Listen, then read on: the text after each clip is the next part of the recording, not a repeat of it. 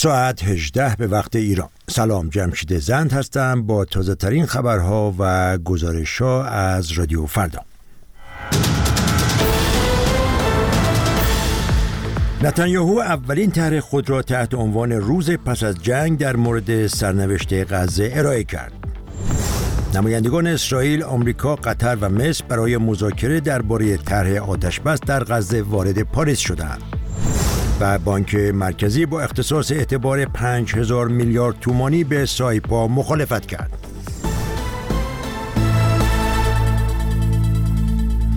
بنیامین نتانیاهو نخست وزیر اسرائیل پنجشنبه شب اولین طرح خود تحت عنوان روز پس از جنگ در خصوص وضعیت باریک غزه را به نشست وزیران کابینه ارائه کرد. در متن این طرح که به رویت خبرگزاری رویترز رسیده گفته شده که اسرائیل کنترل امنیتی خود را بر تمام عراضی کرانه باختری و نوار غزه حفظ خواهد کرد.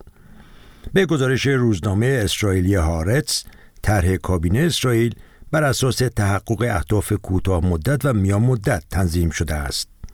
نابودی قابلیت های نظامی حماس و زیرساخت های دولتی این گروه و جهاد اسلامی فلسطین در اهداف کوتاه مدت توصیف شده و در میان مدت بر لزوم حفظ آزادی عمل اسرائیل در نوار غزه تأکید شده است.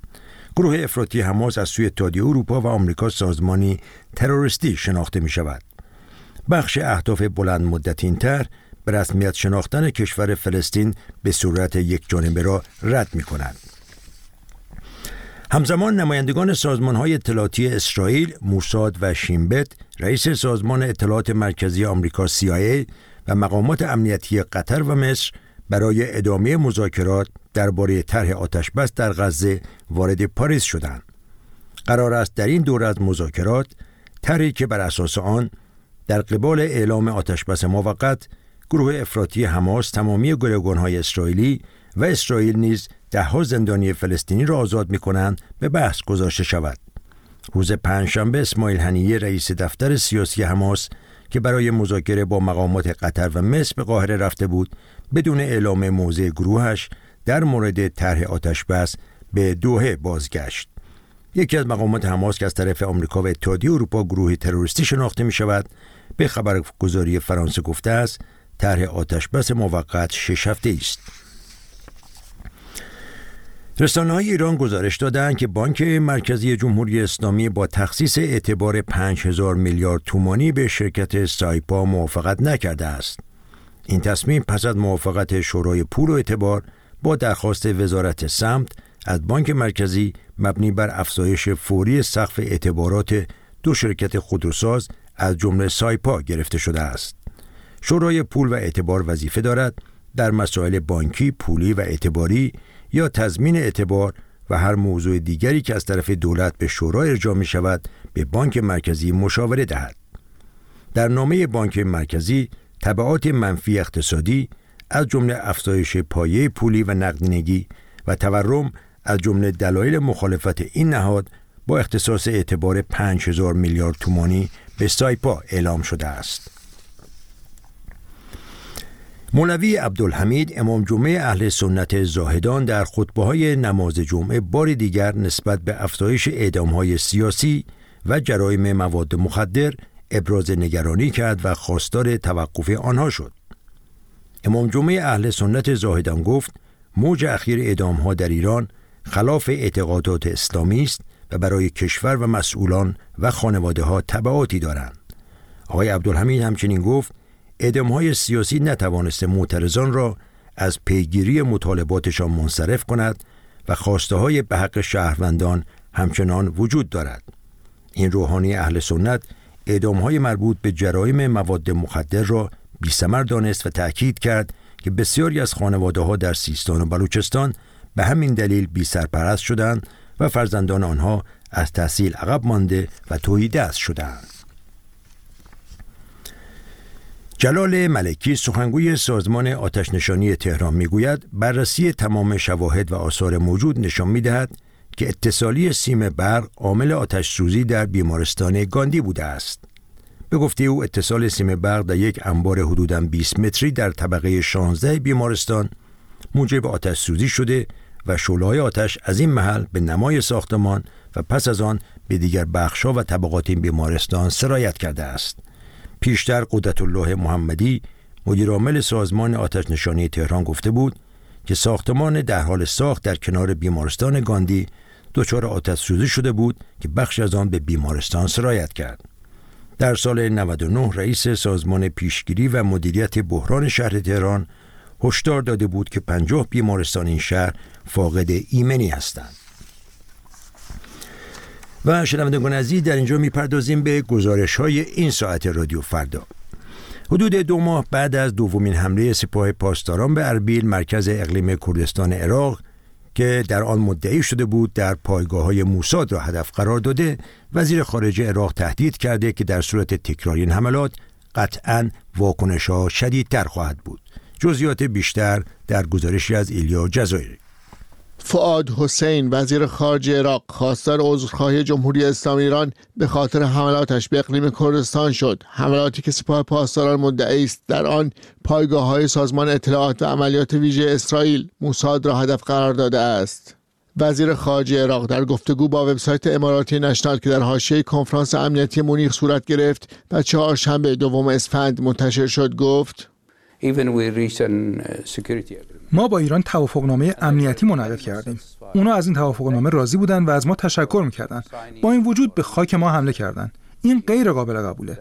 این اولین باری نبود که چنین حمله می‌کردن.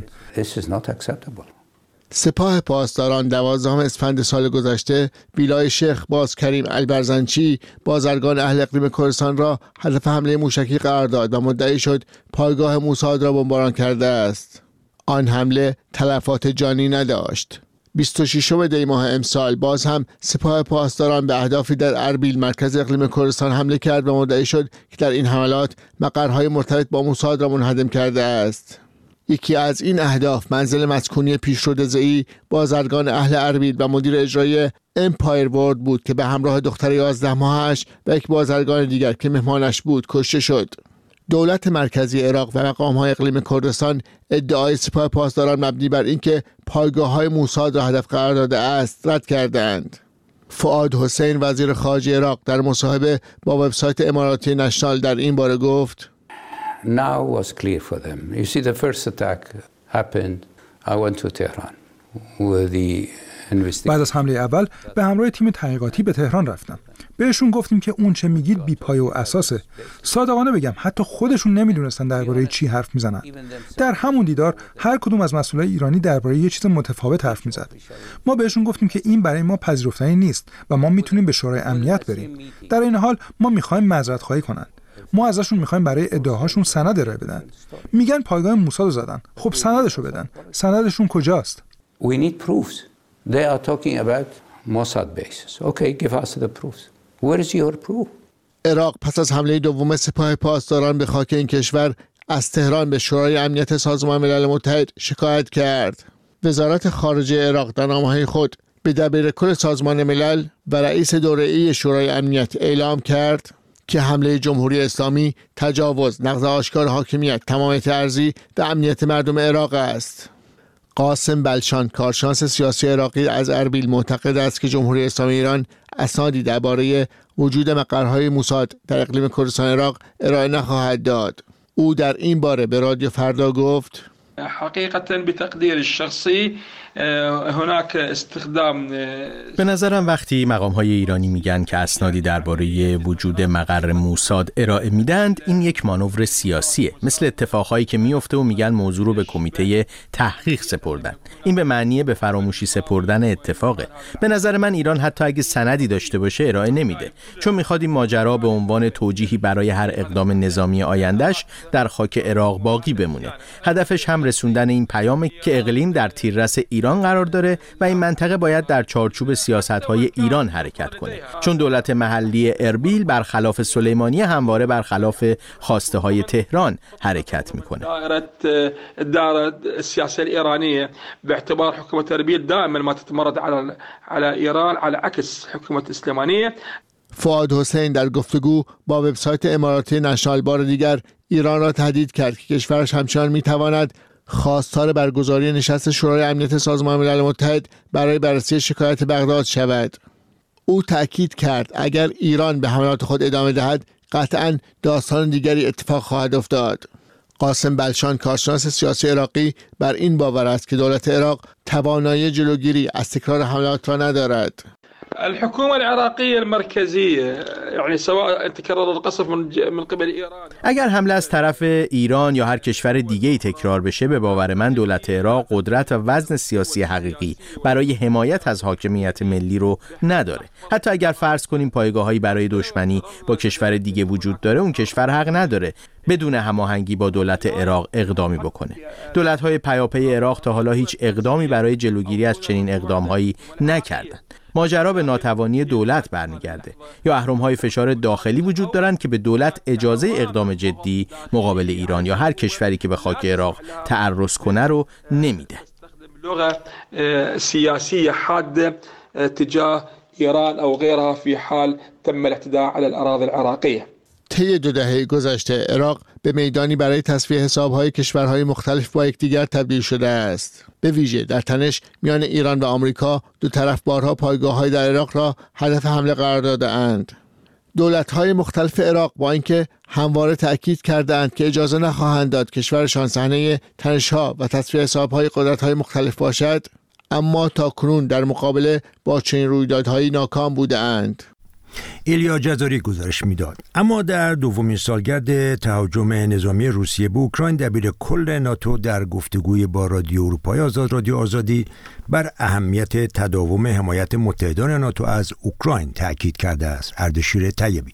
ینس استولتنبرگ دبیر کل سازمان پیمان آتلانتیک شمالی ناتو می‌گوید کشورهای عضو این سازمان متعهد به اقدامات بیشتر برای اطمینان از پیروزی اوکراین در نبرد خود برای دفع تهاجم روسیه هستند چرا که این اطلاف به گفته آقای استولتنبرگ به طور قابل توجهی موضع خود را در ارائه سلاح‌های پیشرفته تر به کیف تغییر داده است. دبیر کل ناتو در گفتگویی با رادیو اروپای آزاد رادیو آزادی به مناسبت دو سالگی تهاجم نظامی روسیه به اوکراین گفت که همبستگی با اوکراین نه تنها درست بلکه به نفع امنیت خودمان است.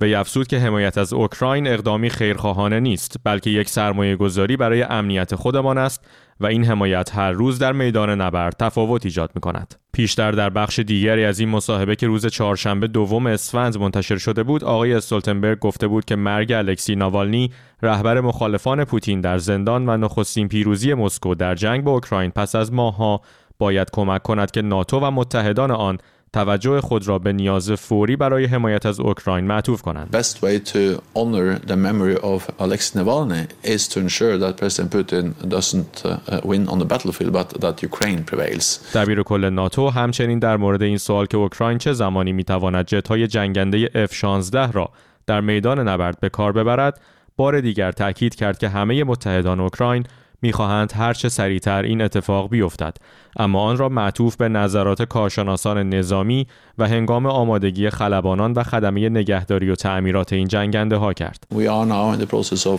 training uh, Ukrainian pilots for uh, the F-16s and allies have announced also quite a significant number of uh, F-16s to be delivered as soon as possible to Ukraine. اوکراین مدت هاست که فعالانه به دنبال جتهای جنگنده F-16 ساخت ایالات متحده است تا برتری هوایی خود را در مقابل روسیه تضمین کند. ایالات متحده در ماه اوت با ارسال F-16 به اوکراین از طریق دانمارک و هلند به محض تکمیل آموزش خلبانان اوکراینی موافقت کرد.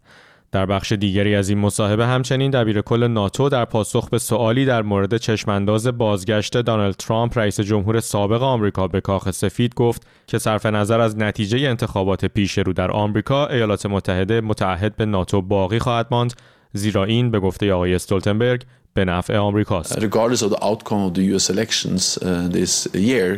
uh, the US will remain uh, a committed NATO ally because it is in the security interest of the United States. دونالد ترامپ پیشتاز کنونی نامزدی حزب جمهوری خواه در انتخابات ریاست جمهوری اخیرا در یک گرد همایی انتخاباتی گفته بود که اگر سایر اعضای ناتو بودجه کافی برای دفاع از خود را در چارچوب ناتو پرداخت نکنند ممکن است ایالات متحده از اعضای این ائتلاف دفاع نکند. تأکید دبیر کل ناتو بر حمایت این نهاد نظامی از اوکراین. شنوندگان عزیز 45 دقیقه دیگر با مجله شامگاهی با شما خواهیم بود.